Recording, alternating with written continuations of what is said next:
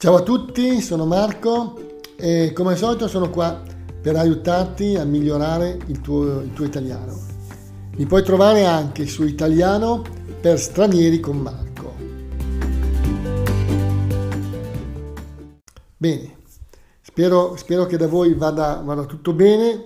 Oggi diciamo che nella mia città fa un po' freddo, ci sono dunque 13 gradi e mattina, dunque sono le 10 di mattina, c'è un po' di sole ma diciamo l'aria è fredda. Diciamo che al sole si sta bene ma la temperatura è un po' bassa. Vabbè, non lamentiamoci troppo, è piovuto un po' e questo è un bene. L'agricoltura in pianura padana ha bisogno delle piogge, finalmente è arrivata un po' di pioggia. Ce n'era bisogno, c'era bisogno della pioggia qui nel nord Italia. In alcune zone dell'Emilia-Romagna, una regione qua del nord, purtroppo le piogge sono state molto intense, ci sono state delle inondazioni, no? Alcuni fiumi e alcuni torrenti, diciamo, hanno invaso e allagato le campagne, no? E anche alcune città. Purtroppo le piogge a volte quando arrivano sono molto intense, no? Provocano danni e anche delle vittime. Ho parlato in questo podcast, in un altro podcast, diciamo, di questo argomento. Non ne voglio parlare ora. Bene, veniamo quindi all'argomento di oggi, diciamo, no? Che è un po' particolare, direi, no? Ecco, ogni tanto mi piace fare dei podcast con argomenti, io li chiamo un po' di nicchia, un po' così particolari. Ecco, infatti ho recentemente letto un articolo che parla di inquinamento, ma in questo caso non si parla di inquinamento atmosferico, ovvero dell'aria. Quindi non ci si riferisce a tutti quegli elementi che noi immettiamo nell'atmosfera. Ecco, in questo caso si parla di inquinamento del cielo, cioè della luce che viene emessa, no? Da tutti quegli impianti di illuminazione, no? Lampioni nelle strade, luci che illuminano i giardini delle case, le insegne pubblicitarie. Ecco, tutti questi dispositivi, possiamo chiamarli così, dispositivi, che servono anche, ma non solo, per rendere più sicure, no, le nostre città, inquinano in questo caso il cielo. Come? Il problema è che diciamo che la luce emessa da questi dispositivi, no, spesso non va solo a illuminare le strade, no, o i giardini, le piazze, no, o i parcheggi, ma va verso l'alto, no? Va verso il cielo, no? Ecco, questo fenomeno potrebbe essere evitato, no? Usando lampade che dirigono la luce solo verso il basso, no?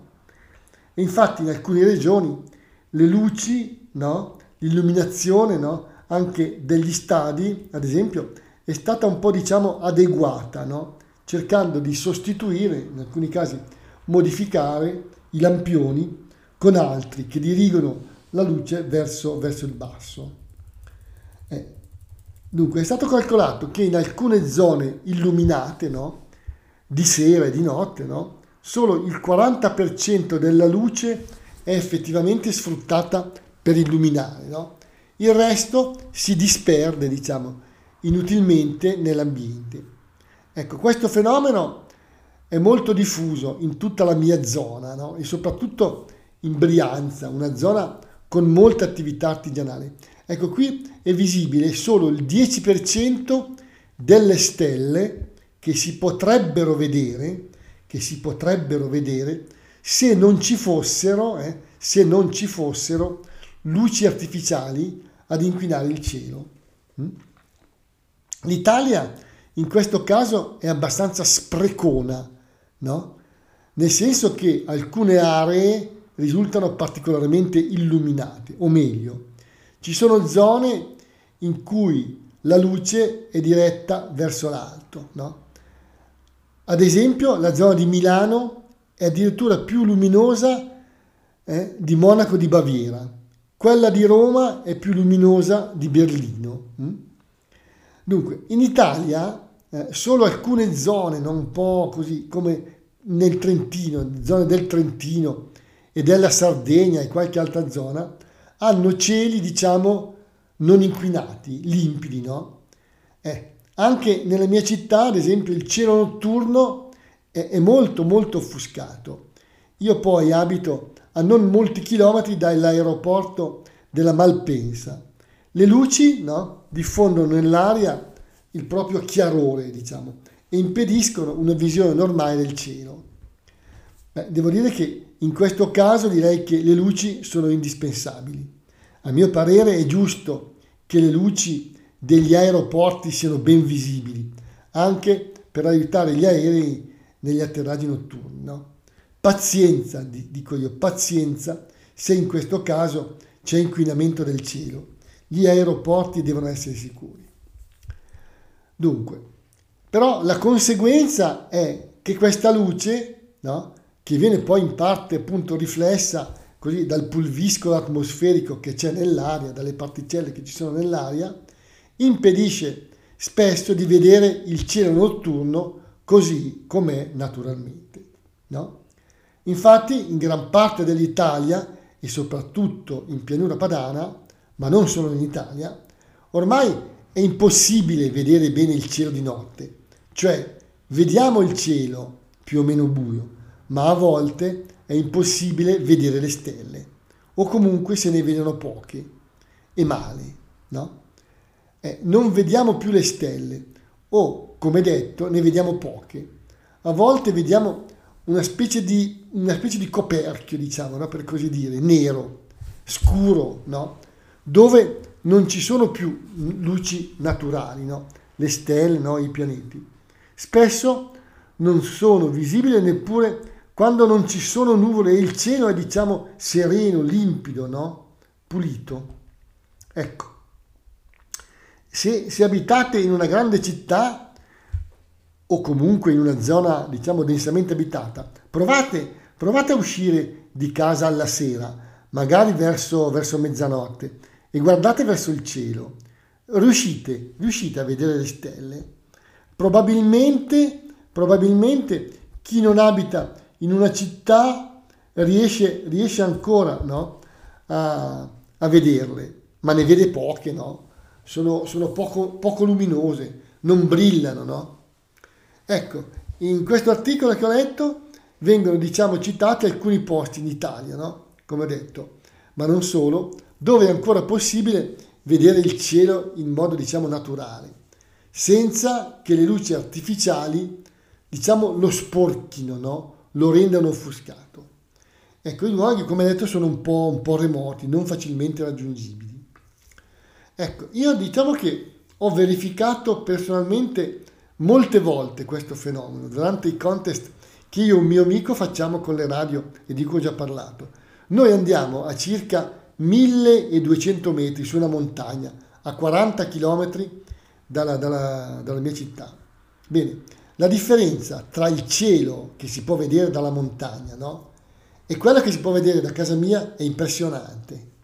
Dalla montagna si vedono centinaia di stelle, piccole, grandi, gialle, bianche, rosse, blu.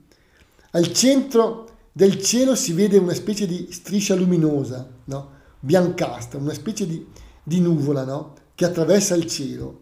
È la Via Lattea, la nostra galassia, quell'enorme ammasso di stelle a cui appartiene il Sole, diciamo, no? Più di una volta abbiamo interrotto il contest e ci siamo fermati, diciamo, con il naso all'insù, no? Si dice così, con il naso all'insù, a guardare quell'incredibile spettacolo, no? Migliaia di puntini luminosi, migliaia di soli, no? Distanti da noi a volte anche migliaia, milioni di anni luce, distanze incredibili, no? Inimmaginabili. Un paio di volte avevamo con noi, no, un binocolo e abbiamo dato un'occhiata, diciamo, spettacolare, con un piccolo strumento come un binocolo, diciamo un binocolo terrestre, si vedono ancora più stelle, no? Si vedono meglio. Il centro della Via Lattea sembra una nuvola bianca, no? E fa un po' impressione, diciamo, pensare alla grandezza dell'universo e alla nostra infinita piccolezza. Vabbè, ma qui entriamo nel campo della filosofia. A volte, mentre guardiamo il cielo, lasciamo accesa la radio, no? Sentiamo le voci lontane di altri radioamatori impegnati nella gara. Un vociare, no? Un vociare a volte un po' confuso, da cui ogni tanto emerge una voce più chiara che chiama, magari da una zona lontana o difficile da collegare. E allora subito torniamo al contest. Lasciamo la visione del cielo e torniamo alla gara. Qualcuno, no, dice, hai sentito, questo è della Sicilia, o forse dalle isole Azzorre. Senti, questo è delle isole Baleari, dobbiamo beccarlo, e torniamo al contest. Bene, chiudo questa parentesi filosofica e radiofonica. Torniamo all'articolo. Dunque, nell'articolo si parla anche del fatto che l'inquinamento luminoso vuol anche dire essere sottoposti tutti i giorni, o meglio tutte le sere e le notti, alla luce artificiale. In effetti, quando di sera andiamo in giro, no, nelle nostre città, non siamo mai immersi, diciamo, nel buio profondo. Ci sono sempre luci di case, di lampioni, di cartelli, che rendono il buio non profondo, non assoluto. C'è sempre qualcosa che illumina l'oscurità, diciamo, no? Ecco, questo fenomeno che nell'articolo viene definito un po' negativo, va però un po', secondo me, un po' valutato, a mio giudizio, no? Ecco, ricordiamoci infatti che prima dell'invenzione dell'elettricità, no? Diciamo alla fine del 1800, le strade, le città erano molto meno sicure, no? Il problema di fare la luce, di illuminare, no? Cioè di rendere più luminose le nostre città, ha origini molto antiche, no? Prima dell'invenzione dell'energia elettrica, diciamo, e quindi delle lampade ad incandescenza, gli uomini avevano cercato di illuminare la notte con lampade a gas, prima ancora con candele e torce. Ma uscire nelle strade alla sera o di notte era comunque molto pericoloso. Si usavano le lanterne, no? Per andare in giro di sera. C'erano addirittura persone che accompagnavano la gente di sera nelle strade, no? Era un lavoro, no? Quindi il fatto che le nostre città, lo spazio in cui viviamo, sia illuminato non è un fatto negativo, a mio parere, no? Come al solito, bisogna però trovare la giusta misura nelle cose, no? Le nostre città spesso sono, a mio parere, troppo illuminate. C'è troppa luce inutile, no? Oltretutto così si spreca moltissima energia elettrica. Dunque, l'articolo spiega poi che i lampioni di ultima generazione, quelli a LED, sono più dannosi perché emettono luce blu, che è dannosa per gli insetti, no? Probabilmente erano meglio le vecchie lampade a incandescenza, a luce gialla, diciamo, che però consumano di più, no? Bisognerebbe usare lampioni a LED a luce più calda, no? Ovvero a luce gialla, diciamo, no? Ecco. Per rendersi conto di tutto questo, di tutto quello che sto dicendo, provate a guardare una mappa della Terra, diciamo, vista dallo spazio, no? Vedrete che ci sono, ad esempio, in Europa delle zone in cui c'è moltissima luce che arriva dallo spazio. Ecco, tutta quella luce è in pratica sprecata, è inutile, no? Ed è tanta. Dunque, un altro fenomeno a questo riguardo, che non è citato nell'articolo, ma che si sta affacciando, no? È quello dei satelliti. No? Qui il problema è diverso. Infatti da un po' di anni, no, il numero dei satelliti che ci sono nello spazio intorno alla Terra è aumentato, no? È aumentato in modo esponenziale, no? Esponenziale vuol dire moltissimo, no? Ecco, si pensa addirittura di mandare in orbita qualcosa come 30.000 satelliti. Oggi in realtà ce ne sono in orbita moltissimi, migliaia, no? Sono tutti satelliti per telecomunicazione o per internet, no? In particolare diciamo che il progetto Starlink di Elon Musk prevede di mettere in orbita appunto migliaia di piccoli satelliti, no? Che daranno una copertura globale di internet, no? Anche alle zone più sperdute della Terra. Ecco, però per fare questo è appunto necessario mettere in orbita, diciamo a circa 500 km di altezza, no? Molti satelliti, no? Collegati con trasmettitori a terra. Ecco, questi satelliti e magari in parte i loro detriti, no? Pezzi vari o magari satelliti non più in funzione, si vedranno dalla Terra. Cioè, quando saranno illuminati dalla luce del sole, no? Saranno visibili, no? E quindi disturberanno le osservazioni astronomiche. Ecco, già ora alcuni satelliti sono visibili da Terra. Io ne ho visti anche in anni passati diversi, no? Non erano allora dello Starlink, no? Ecco, si distinguono ovviamente dalle stelle perché si muovono, no? Anche abbastanza velocemente nel cielo, no? La società SpaceX, no? Proprietario di Starlink, ha comunque assicurato che renderà questi satelliti meno riflettenti, no? E quindi disturberanno meno le osservazioni spaziali, no? Anche se comunque saranno moltissimi, no?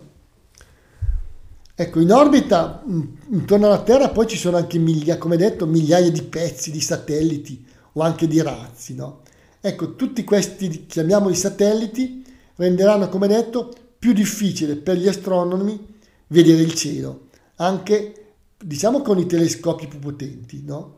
Ecco, questo non è un inquinamento luminoso, ma è un oscuramento, diciamo, un po' del cielo visibile. Ecco, se andate sul sito Heaven Above e cliccate su Starlink Dynamic 3D Orbit Display, potete vedere i satelliti, no? Che ci sono attualmente in orbita intorno alla Terra e anche il loro movimento, no? Ecco, sul mio sito trovate il link, no? Trovate il link. Ecco, su questo sito, no? Ci sono poi altre informazioni di astronomia. Secondo me può essere utile. Una di queste sere proverò a guardare il cielo e cercare qualche altro satellite, poi vi faccio sapere. Bene, l'articolo in un'altra parte parla poi dei danni, diciamo, che la luce artificiale reca anche agli uccelli migratori, no? Che spesso viaggiano di notte, no? E possono essere disorientati dalle luci artificiali eccessive, no? O anche parla degli uccelli notturni, a volte confusi dalle troppe luci. Ecco, si dice anche che gli alberi a volte soffrono, no? Per le luci artificiali dei lampioni che alterano i loro processi naturali. Ok, si parla poi anche dei danni arrecati a noi, alle persone. Infatti il nostro corpo è per sua natura regolato da un meccanismo, no? Detto circadiano. Noi abbiamo al nostro interno un meccanismo, no? Che in base alla luminosità o meno dell'ambiente produce degli ormoni specifici. Sto parlando della melatonina, che viene prodotta dall'organismo quando arriva il buio, no? Alla sera, e che concilia il sonno, diciamo, no? In pratica ci fa venire sonno e ci fa addormentare, no? Al mattino invece, cioè quando c'è la luce, il nostro corpo produce la serotonina, un ormone che ci rende attivi, no? E che è utile al risveglio. Ecco, la luce artificiale che c'è di sera nelle città e anche nelle nostre case altera, no? Questa produzione di ormoni e quindi provoca dei disturbi del sonno. Ecco, nell'articolo, no?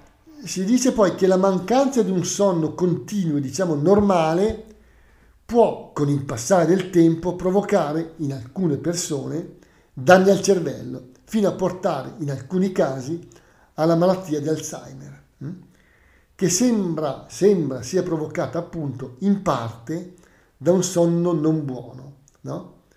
E che non ci aiuta a far riposare bene il nostro cervello. Dunque, nell'articolo si parla anche dei disturbi che provoca un uso eccessivo dei dispositivi elettronici, no? Principalmente dei computer, no? E dei telefoni cellulari, no? La luce emessa dagli schermi di questi dispositivi altera la produzione di melatonina e quindi può rendere più difficoltoso, diciamo, addormentarci. Ecco, sarebbe quindi consigliabile non usare in maniera eccessiva questi schermi prima di andare a dormire. Qualcuno dice di smettere l'uso dei PC almeno un'ora prima di coricarsi. Ecco, è importante anche attenuare sugli schermi la luce blu, no? I computer hanno un'applicazione che consente questa modalità. Io sul mio computer già da qualche anno ho attivato questa modalità, no? E in effetti la luce rosata, diciamo, è più rilassante, no? E anche per la vista. Dunque, per concludere, probabilmente in generale sarebbe più giusto convivere un po' di più con il buio, con l'oscurità, diciamo, no? In futuro, lo si sta già in parte facendo, i vari stati emetteranno dei regolamenti, no? Delle leggi per regolare l'uso degli impianti di illuminazione artificiale. Dovremo abituarci a notti più buie, più vicine alla notte, diciamo, naturale, al buio, no? A cui l'uomo è abituato per sua natura. Un altro passo da fare, no? Per convivere in modo più vero con la natura, che l'uomo vuole sempre controllare, assoggettare, no? Ai suoi bisogni, a volte ai suoi capricci, che non sono sempre delle necessità. Bene, termino qui, ringrazio chi è arrivato fino alla fine di questo podcast e vi saluto. Ciao a tutti!